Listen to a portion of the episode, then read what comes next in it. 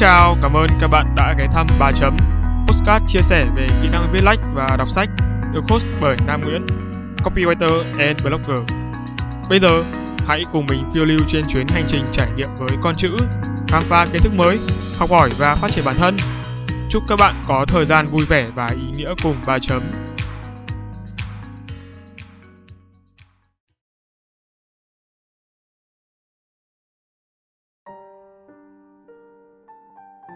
Xin chào các bạn. Đây là tập cuối cùng trong ba chấm podcast mùa hai. Và đây sẽ là một tập mang cảm xúc không được vui lắm.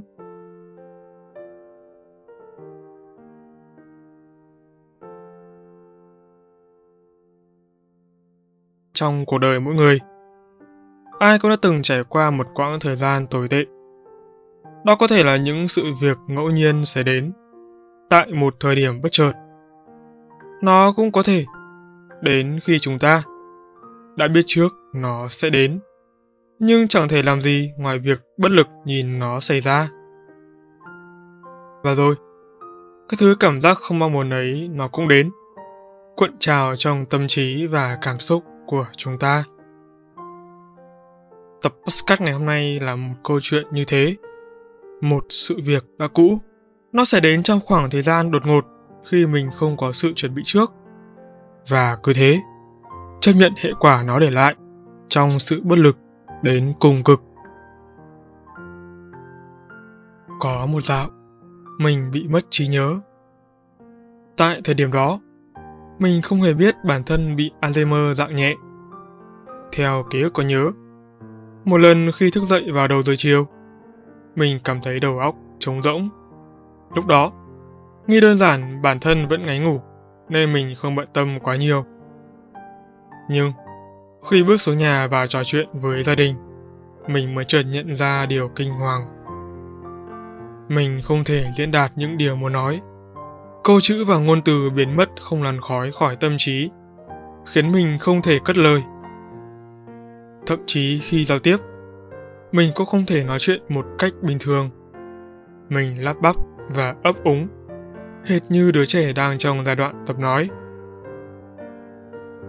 Sau khi nhận thấy mình có dấu hiệu suy giảm trí nhớ, mình bắt đầu tìm mọi cách để cải thiện tình hình.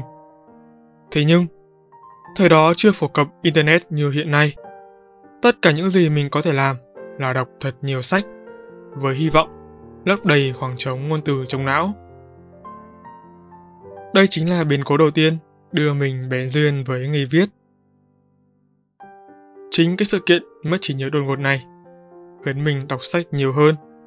Nhờ thế mà khả năng ngôn ngữ đã tăng lên đáng kể sau một khoảng thời gian, có thể nói là đủ để đặt nền móng cho sự nghiệp viết lách về sau.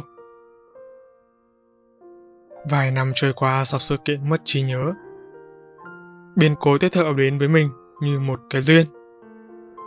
Một ngày khi mở laptop định viết vài dòng về chủ đề đã được lưu trữ, mình bỗng cảm thấy có điều khác lạ. Đầu tiên, tốc độ gõ phím của mình có dấu hiệu chậm và chững lại. Tiếp theo, mình không thể hiểu những gì mình đang viết sau khi hoàn thành chúng. Khâu biên tập cũng chiếm gấp đôi thời gian bình thường. Đôi khi, công việc này còn tỏ ra vô dụng khi mình cố gắng sửa chữa chúng, bởi kết quả không những không được cải thiện mà còn tệ hại hơn.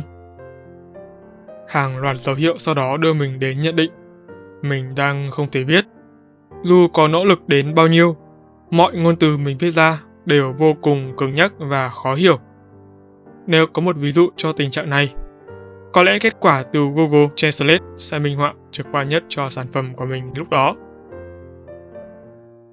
Mình ngừng viết sau khi nhận ra điều tồi tệ đang xảy đến với bản thân. Nếu giai đoạn một, mất vốn từ đột ngột khiến mình bế tắc trong giao tiếp và phải học lại toàn bộ, thì giai đoạn hai là cơn bão quét sạch gần như mọi công sức mình cố gắng xây dựng trong quá khứ và hiện tại. Hoang mang, sợ hãi là những cảm xúc đầu tiên xuất hiện sau khi mình nhận ra sự thật. Nhưng thật may, với bản lĩnh đã được rèn luyện, mình nhanh chóng lấy lại được tinh thần. Để cải thiện tình trạng thê thảm, mình quyết định ngừng viết. Thay vào đó, mình dành thời gian vào những hoạt động ngoại khóa. dự án cộng đồng bên ngoài, mình tích lũy thêm những trải nghiệm mới mẻ, quăng mình vào gian nan, thử thách. Khi đó, mình chẳng nghĩ gì nhiều ngoài việc phải thích nghi theo hoàn cảnh. Mình chọn cách làm mới và nâng cấp bản thân để tìm ra hướng đi khác cho con người hiện tại. Về cơ bản, lúc đó mình cũng chưa xác định rõ viết là một nghề gắn bó với mình lâu dài. Sau khoảng thời gian cởi mở để đón nhận những điều mới, năng lượng tích cực quay trở lại với mình.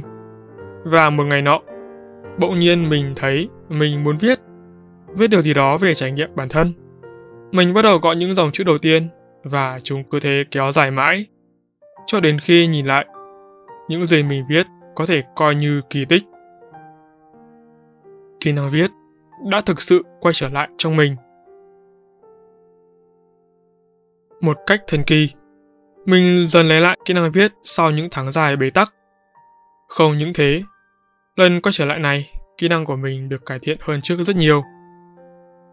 Có lẽ là do sự trải nghiệm đã giúp mình cởi mở tư duy, tính cách cũng trở nên phóng khoáng hơn. Tất nhiên sau đó, mình cần phải học thêm một số kiến thức cơ bản khác để hòa nhịp tốt hơn với sự biến chuyển của hiện tại. Mình chợt nhận ra, sự thay đổi từ bên trong thực sự hiệu quả và đáng trân trọng, bởi chẳng phải ngôn từ được phơi bày trên những trang giấy hiện tại để bắt nguồn từ trí óc và nội tâm như năng lượng bên trong hay sao. Mình nghĩ biến cố là điều may mắn của cuộc đời ban tặng cho mỗi người.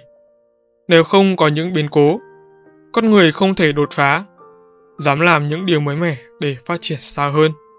Và khi đó, chúng ta chỉ có thể tồn tại mà không thể tận hưởng trọn vẹn ý nghĩa của cuộc sống.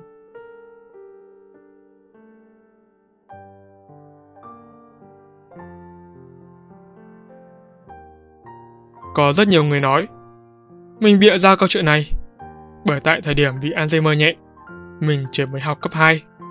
Theo logic thông thường, làm sao ở tầm tuổi đó có thể mắc chứng bệnh quái ác này cơ chứ?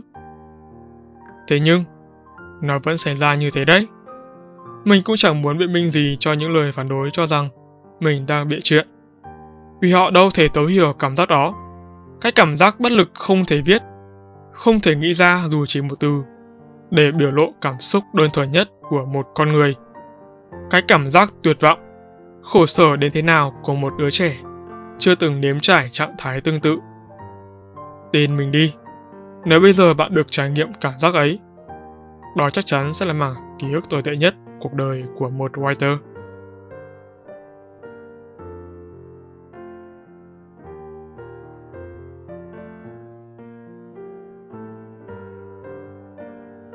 Đến đây, episode cuối cùng của ba chấm Podcast xin phép được kết thúc. Hẹn gặp lại các bạn vào ngày chín tháng mười với số một màn Season ba, cùng những bất ngờ siêu thú vị. Hứa hẹn sẽ làm nức lòng mỗi người sau khi nghe. Còn bây giờ, xin chào và hẹn gặp lại các bạn vào mùa sau. À, nếu bạn thấy podcast này thú vị, giúp được cho bản thân và mọi người, hãy ủng hộ ba chấm bằng một tách cà phê nho nhỏ nha.